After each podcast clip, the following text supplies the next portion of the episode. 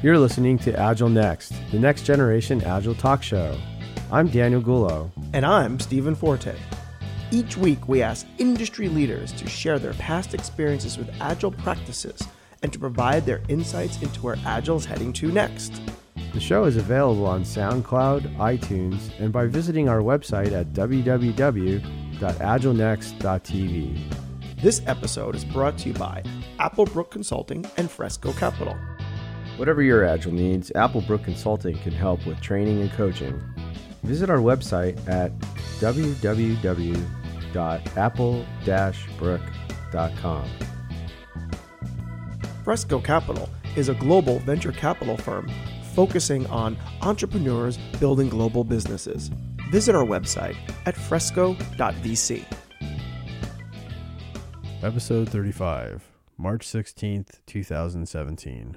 Today on our show, we have Kim Brainerd. Kim is the co chair of the Global Scrum Gathering in San Diego, as well as the founder of Agile Brain, a consulting firm which specializes in coaching and training. She's also involved in an agile transformation at the Public Company Accounting Oversight Board and the founder of Santa Pays It Forward. Welcome to the show, Kim. Thank you, Stephen. Thank you, Daniel.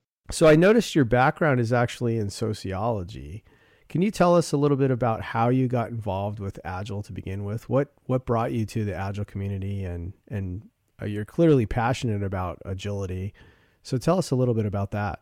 Absolutely. Um, actually, my I I began uh, Agile when I really didn't even know it. When I was in college, actually, I, I attended Towson University, and I went back to my old roots in Pennsylvania. I had an opportunity as a for an internship at a prison, a male prison. And I then became a correctional officer at the male prison, which was very interesting because I don't usually fit the stereotype of a correctional officer.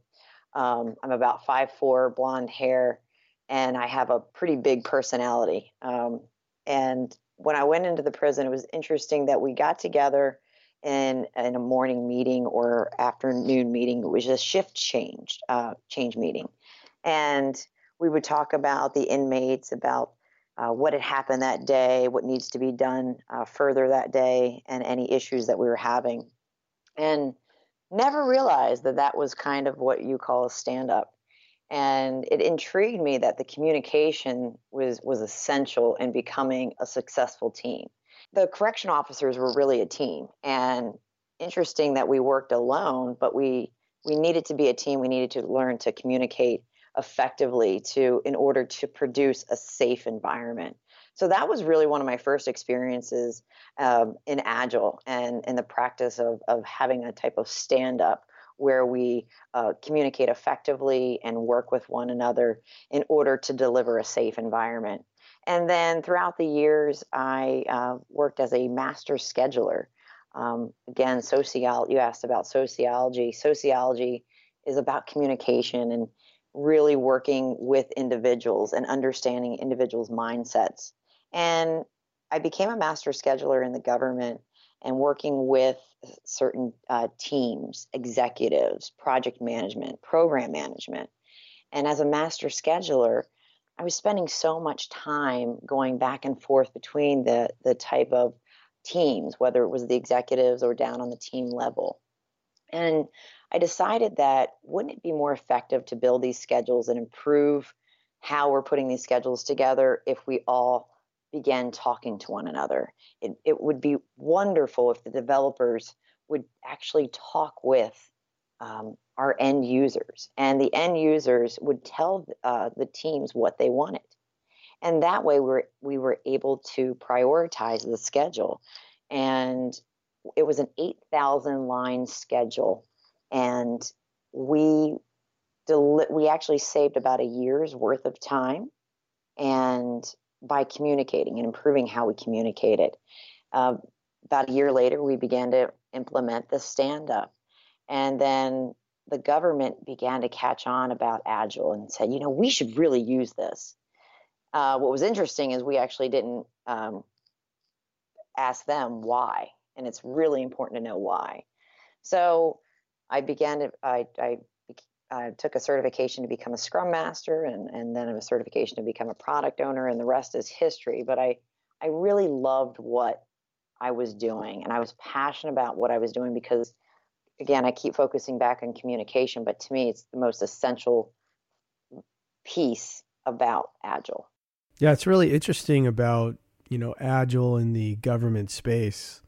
Um, I've you know I've had experience with U.S. Postal Service and IRS and and Treasury, and it's it's actually pretty surprising because a lot of people have this stereotype of of uh, all government workers as kind of like robots, but when you actually start to get down in the trenches and talking to people, you know the folks that work for government agencies and and so on, they're just as interested in innovation as the rest of us. It just um, you know for various different reasons these entities have laws and stuff that they have to adhere to and and some constraints by in that respect. But as you mentioned, you know, the, the government is trying to become more efficient and cost conscious and and look for ways to extend, you know, their abilities to to meet needs of of the people and so on. Absolutely, it's interesting. Um, I have to go back to the government is is interested in adopting agile, but it's it's they're they're so massive. It's it's how can we adopt agile? And what I've found to be most helpful with their transformation is breaking them down into smaller teams, understanding their roles, understanding where the program management fits, understanding what where they fit into the ceremonies. And that's been really important in improving how they deliver. And as you're breaking them down into these, you know, smaller functional units, that seems to me, you know, you know, if I think of the government as, a, as just like a big giant enterprise, and the big, the bigger the enterprise is, the slower they move, and the more resistant they are to change. By breaking them down into those smaller units, did you get any kind of um, bureaucratic or even legalistic red tape that was, um, you know, prevented that, that you, and then you know that you had to work around? Absolutely, absolutely. Um, not just in the government at DHS, but also the PCAOB. In fact, I think you've not uh, the government entities, but in the DC area itself, we're we're so used to politics, and unfortunately, that's our biggest impediment. And we're worry about pleasing everyone, and there's governance around everything. And how do you how do you actually remove that impediment? Again, going back to communication, it's getting the having the opportunity to speak to individuals to help them understand of why it's important for us to remove certain governance. Governance is important, but it's also important that we allow teams to make decisions, enable those teams to make decisions. And so I've I, I appreciate that the, the waterfall is hard to move away from. I, I can absolutely appreciate that they call it scrum fall. But then I, they have to appreciate that if we're not going to be agile and remove the waterfalls away, we're going to fall into a dark hole of our same patterns that we've been doing for years.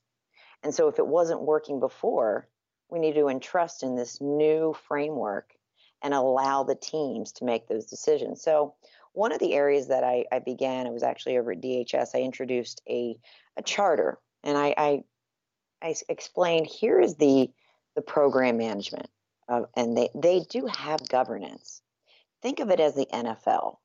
You have the owner that's sitting up in the in the suite, having cocktails, wearing the fancy outfit, have in a fancy environment, and they're looking down on the team. Not looking the, down on the team in a bad way, but they have Observing. that high level overview. Yeah, they get to observe and then you have your coach that's down there along with the assistant coach and the coach is really the one that's they he this coach he or she i guess they're in the nfl there's only male coaches but the coach is given the ability to make those decisions they own that team for right then and there the the true owner is up in the owner's box but the coach makes the decision and the team is able to to move on the field and val- the value is is when they actually kick the winning field goal. And so you have the scrum master, you have your assistant coaches who are communicating back and forth with the team, running the plays. And when you explain that interesting enough and you bring a real life scenario uh, to these individuals, they're able to see that, oh, okay, there is governance. And we can do this. We begin to actually illustrate this out on a whiteboard and, and finding ways to communicate with these individuals, these executives in the government, and showing them that it's okay to give give someone else governance at a lower level and you as that executive will actually see delivery faster and more often by giving them that real life story we began to implement uh, charters to um, to show them and, and and strategize how they play a role in agile and did you see any positive externalities come out of that besides, you know, the obvious that there was better communication and workflow, but like did you see anything that you didn't expect that was like a, a positive externality? Interesting enough, one of the appointed officials uh, that I was working with at the time struggled and was he found it challenging to be a silent listener and observe and enjoyed what he was seeing and being allowed to actually go down to that level, uh, attending certain calls. And then, from what I hear, he uh, had his staff attend uh, Scrum Master and Product Owner courses and become certified. And then I also hear that uh, that office, well, as of a few years ago, was still about four years ago, is still practicing Agile and and had an Agile assessment, and they're still improving the ways within the how they work. So because he was able to see how effective um, our organization was, and he he adopted that as well within his own office. And I was trying to refrain from using names because he's an appointed official and it's actually being used higher up in the government. Ah, see, I mean, that, that's totally cool. This was actually during Bush. In fact, I met President Bush randomly when I was working out down in DC while I was working for DHS and I wasn't expecting it to be him. Why would President Bush be working out in a gym in a hotel in DC next to DHS? Because usually most people recognize who the president is, but unfortunately I did not. so I had an hour long conversation with him. That's funny. I remember when you posted that picture of, of uh, President Bush and you at the gym. Pretty amazing. Telling him how he should run his government when I had no idea. But you've also had quite a bit of experience with um, various different nonprofits as well, you know, including the Public Company Accounting Oversight Board. Uh, tell us a little bit about your involvement there and what you've been doing in terms of, say, cultural change. And I and uh, was hired at the PCAOB to, to conduct an agile so assessment. They had been practicing agile for about three years, and it was kind of it was time to inspect and adapt to see where they really were what they were doing was going by the book. And as most of us know, that just saying, hey, you have to do Agile and, and we're going to put implement this Scrum framework and we're going to go buy the book, you know, that's not going to work in every organization, especially an organization that really was challenged in who their partners were, meaning their business partners were actually within the PCAOB, meaning that they're lawyers and accountants. Those folks have no idea what agile and scrum is and it's important to ensure that they educate them properly. And unfortunately in the beginning they weren't. They weren't given the tools and techniques to understand really what agile meant. Um, it, it was misused and abused and kicked around and it became a bad word within the organization. And so when i got there i really understood there was a lot of sensitivity around agile a lot of hate. And so I, I respected that and took a step back and decided, okay, this is really a PCAOB transformation. How can the PCAOB transform into a way where everyone can work together to provide value? How can we partner up, communicate more effectively, and instead of putting documentation and dotting our I's and crossing our T's, how can we put these processes away and actually come together and work together. And that was challenging for them because, again, we're talking about lawyers. Uh, lawyers, you know, there's let's reread this again and let's question everything. And I like to hide information. And one of my first product owners was actually a lawyer, a product owner that has to communicate with someone else on the other side. It's like the dark side. And one of my first challenges was getting this individual to open up and communicate with the teams, communicate with his business, meaning the other accountants, the other lawyers within the PCAOB. And understanding that we all need to have this shared vision. We all need to work to a common goal. And we all need to understand what the requirements will are going to be in order to come to that common goal. And so he decided that, okay, well, this is what they want, and I'm going to tell IT this. And it, I, I, a good coach doesn't say, okay, you're wrong. That's that that's not how it works. Even though I was dying inside to say, you know, that really we really need to maybe ask a few questions. Why maybe we should email them. Let's try to have some form of communication where we can get their buy-in. And he's like, "What? Well, we don't need buy-in." Okay.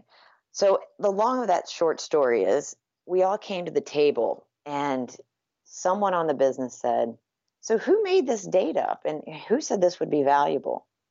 And it when you brought all of the stakeholders together, it showed that agile was important. It showed that there's a framework in place because they were implement they implemented Scrum.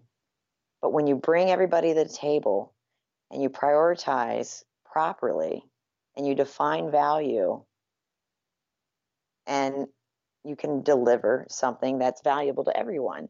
And so this gentleman, it, it really opened his eyes. It was a learning experience, but it also showed me that it, you don't, as a coach, you do not provide the answer. You help guide them to the answer by helping to facilitate the stakeholders in one room for them to answer their own and do their own problem solving. So I, I, started with the assessment. Uh, we we actually implemented some workshops to uh, improve their communication, help to improve uh, some of their Scrum Masters facilitation skills, and then I actually worked with another consultant to uh, also work on trans- OIT transformation from a, a capability standpoint and helping them to prioritize their work. As a portfolio, it's it's hard uh, to prioritize your work especially at that magnitude. And starting with small departments such as their program management office and, and helping the program management office w- work in parallel with application services.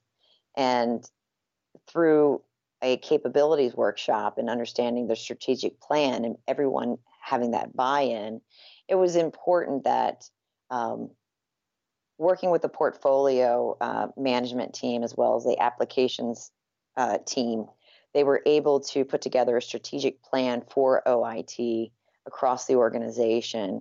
And now they're all working from one plan. So after the assessment, we we finalized the assessment about a year ago and putting everything in place uh, for the it was for 2016 was quite challenging. It was so now that we've conducted this assessment, how are we going to improve? So it was time to put together a, roadmap uh, and how uh, PCAOB can can work together. And so what we've done is we have a pilot team, and we are conducting workshops uh, every month where they can inspect and adapt. And you know, I hate to use those bud- buzzwords, but it's true. It's really important to inspect and adapt, and understand that you're working across the organization towards the same vision, ensuring that we're understanding our roles, we're we're improving on how we we're shaping our roles. The workshops just enable them to understand their their roles and responsibilities, allow them to have certain use cases where they can uh, sort of role play, and through role playing, they they allow themselves to improve. And then when we go back into an, the next phase, they have those situations where they're they're in they're they're ready. They, they're like soldiers on on the battleground, ready to go because they're not afraid anymore. They've had a situation where they spent two days in a workshop playing that role, and now they've had that experience to begin to implement in their day to day jobs. I find it fascinating how you've had success with getting these government agencies to boil themselves down to much smaller, more highly functional and high bandwidth units. And typically, you know, what you're really describing is an agile transformation of a portion of a, a large enterprise or the or the or, or, a portion of the government. Um, what was the lightning strike or the bolt that got them to decide to do this? Because there wasn't like the president just called you up and said, "Hey," um, or, or on the treadmill next to you, for that matter, and said, "Hey, you know, can we get this uh, agile transformation going?" So, what was their what was their striking point? I'm pretty curious about that. As as you were talking, I kept thinking, like, you know, how did this get started? So, the government, it's really about just getting one person excited. Once you have one person excited, and and they open their mind and they understand the the whys. It's the who, what, why, where, and when. So who should be a part of this? Why should they be a part of it? When should we do it? And how should we do it? And you get one person excited. And I get I actually don't believe that they have to be an executive level. This could be at a team level. This could be at a project management level. And I was fortunate enough when working with these individuals that it was someone at an executive level and getting their excitement, opening their eyes and opening their mind enables them to to see the why and see the how this can be done. And so it, it's it's almost like you know a disease. It catches on, you know, but it's a good disease it, as long as you're you're doing it right. And the what I mean by saying right, because again, these buzzwords can be misused nowadays. There's there's sometimes a no right or wrong answer as long as you have an open mind to take the time to understand that there's a this type of framework that you can use for certain situations and it's just about being patient and wanting to learn more and so these individuals wanted to learn more. They had a desire to learn, to grow, to communicate. And these are these are techniques that enable how to improve the way we work. Yeah, and, and people underestimate. You know, they try to have some kind of uh, you know way of predicting everything, and you know, there's the the con- conversation around metrics is always really huge. You know, how can I measure what we're doing and and ensure people are being productive, you know, rather than tr- trusting people and so on.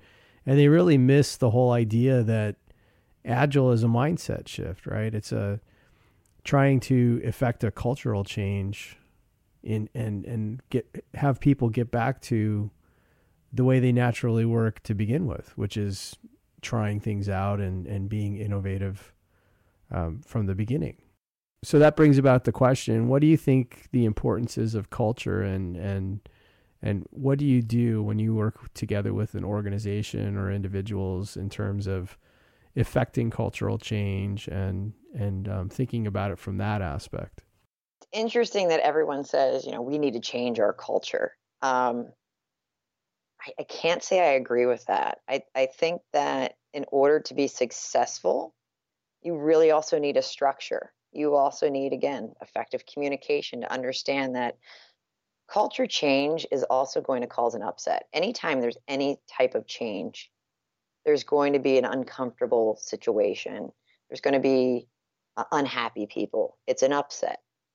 And culture change is good, but you need to be prepared for it and you need to provide your organization with the right knowledge.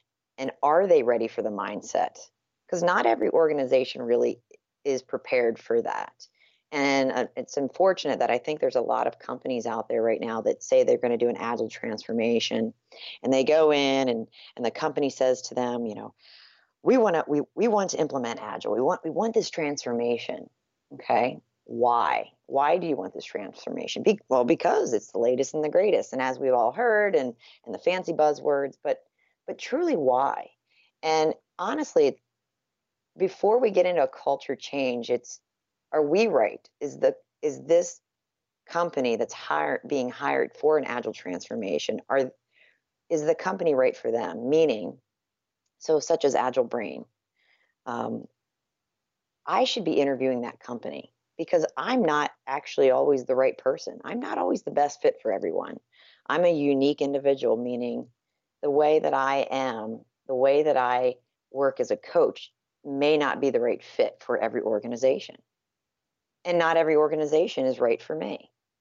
So I think it's it's always about asking questions, ensuring that we're communicating and, and talking about um, the current culture.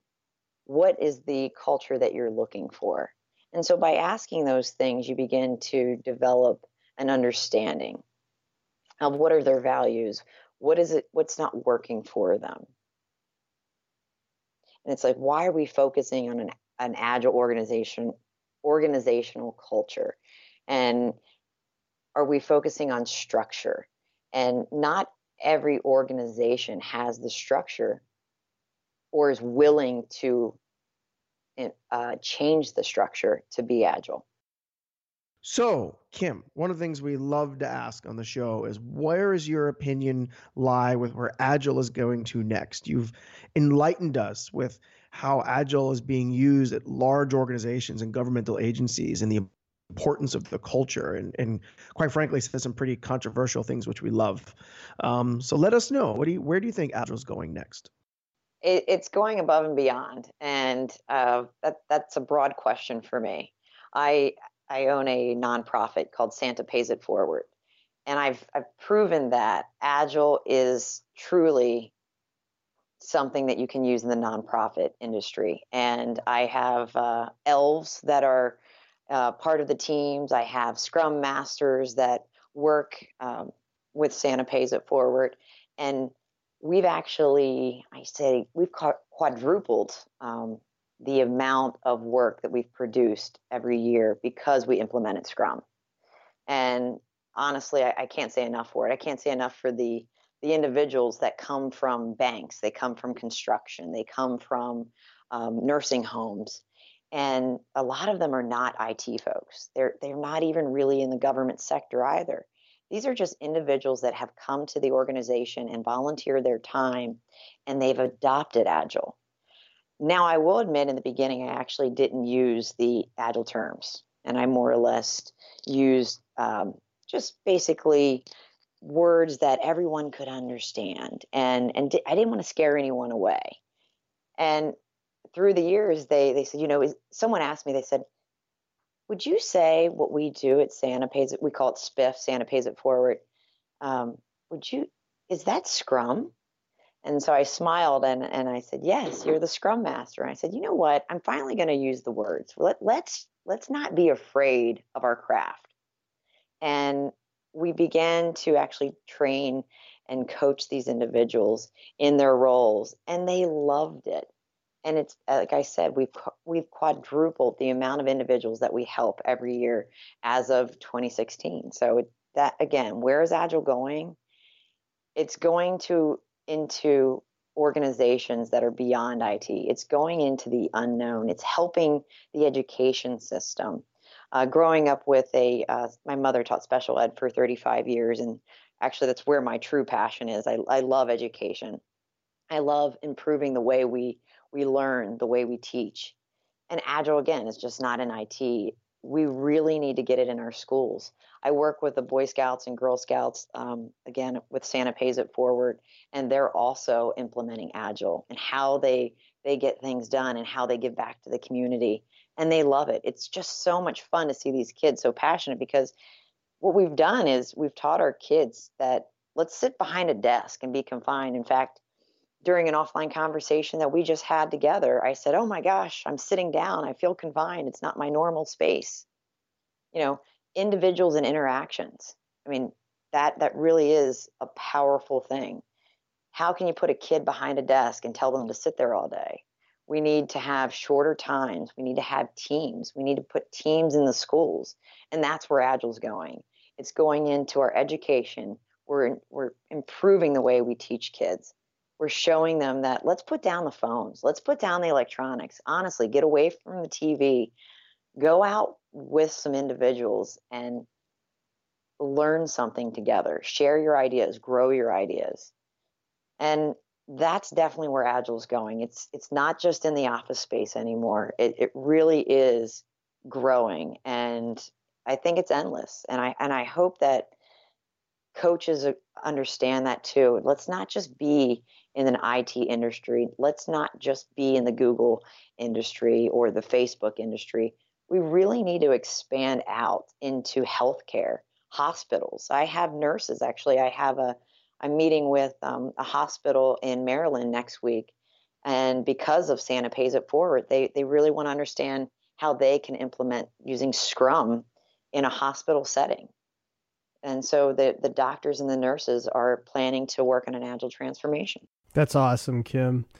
Uh, one last question we like to ask too is, um, you know, over the next six months to a year, what does the future hold in store for Kim? And I know we have the Scrum Gathering coming up, so you could feel free to talk a little bit about that as well. Yes, absolutely. We are having uh, Scrum Alliance's largest global gathering is being held in San Diego, April 10th through the 12th.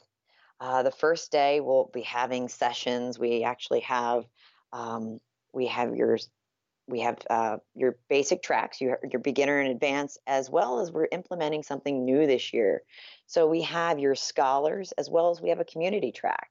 So that's something that's interesting. Um, a lot of CECs and CSTs have said, you know, there's just nothing for me there. There, I really need something to, um, you know, blow my mind away. So we we sat down and thought about it. And it's like, so what can we provide to the CST community? We really want to give back to them too. We want them to, in, you know, get something out of the global gathering. So we're bringing some pretty powerful speakers to the table this year. So um, again, there's something for everyone. We also focus on first time attendees. An interesting story. I don't think you're going to remember this, but I met you both in Phoenix. It was my first Scrum Alliance gathering and I met you both in the elevator. Uh, Stephen may or may not have had a cocktail. I can't remember. I don't drink. Wait, my side is busting. that was sarcasm. Okay. Uh, but I met you both in the elevator, and I had no idea that you were the chairs for the gathering, to be quite honest. But you were fun. You, you were so much fun. You, you were engaging, you were welcoming. And then someone's like, "Oh, those are the chairs," and I'm like, "Well, what's that?" I had no idea. Um, and then you got up there, and I'm like, "Oh, well, that's cool." And yeah, yeah, and I don't know. You kind of you really intrigued me. And I said, I said that day, right when you were on stage, in fact, you were taking your selfie picture. I said, I'm going to do that. That's going to be me. I want to do that. And the reason why is because it was my first time. And I that was the one thing I'd have to say was missing at from most events was if you're traveling alone or if you're uh, attending a gathering of such and you know maybe some people are introverts and extroverts but what's going on is the communication there is how can I meet people? And it's easy for extroverts it's easy for myself but not for everybody. And I saw that. So I I saw people that were talking by you know, not talking, they were off by themselves. And I'm like, I want to change that. I, I really want to make sure that we have something that really captures these first time attendees that enables them to have these type of interactions where they can share ideas talk about what um, talks they want to go to and so one of the things we're doing this year is we're going to have a lifeguard shack it's a safe environment this is where first time attendees can go and they meet other individuals. We also have volunteers that are there. So there's always someone to talk to. There's always something going on. And it's just a cool, fun place. It's somewhere where you can say, you know, hey, I'm, I'm, it's a toss up between this speaker and that speaker. Not that the individual, meaning the volunteer that's going to be there, will answer, you know, oh, you should go to this person over this person. They're going to be there to, to ask you questions and find out what help them to to lead them in a direction that they should go. And you know, we're going to have little meetups, and we're also going to have um, agile coffees in the morning, and we also have a mediation room. So there's something for everybody. And then our next new thing, and please everyone be open to change, but open space is not on day three; it is on day two. And so for everyone out there that usually tends to head off on on the third day I just ask you to have an open mind for this open space because it's definitely going to be very innovative and a lot of fun. And I think everyone will get something out of it this year, which means that on day three, we will have our all of our sessions and we'll come to a close. So I'm looking forward to it. Vic Bonacci and I um, are just ecstatic, and I do have to thank both of you because I don't think if I would have went to Phoenix, I probably would not be here today. Cool. So you're saying that our goofiness in an elevator inspired you to like run a thousand plus person conference? Yeah. That's great. Well, Kim, thank you for uh, agreeing to be on the show and letting us talk to you for a little bit, get to know you a little bit better, and share your perspective with the rest of the world. All right. Wonderful. Well, thank you guys. I appreciate it and looking forward to seeing you all in San Diego. Next time on Agile Next, we have Rafael Sabbagh. A big Agile Next thank you to our sponsors Fresco Capital and Applebrook Consulting. Visit Fresco Capital at frescocapital.com and Applebrook Consulting at apple-brook.com. We hope to see you next week on Agile Next. In the meantime, check out our website at agilenext.tv.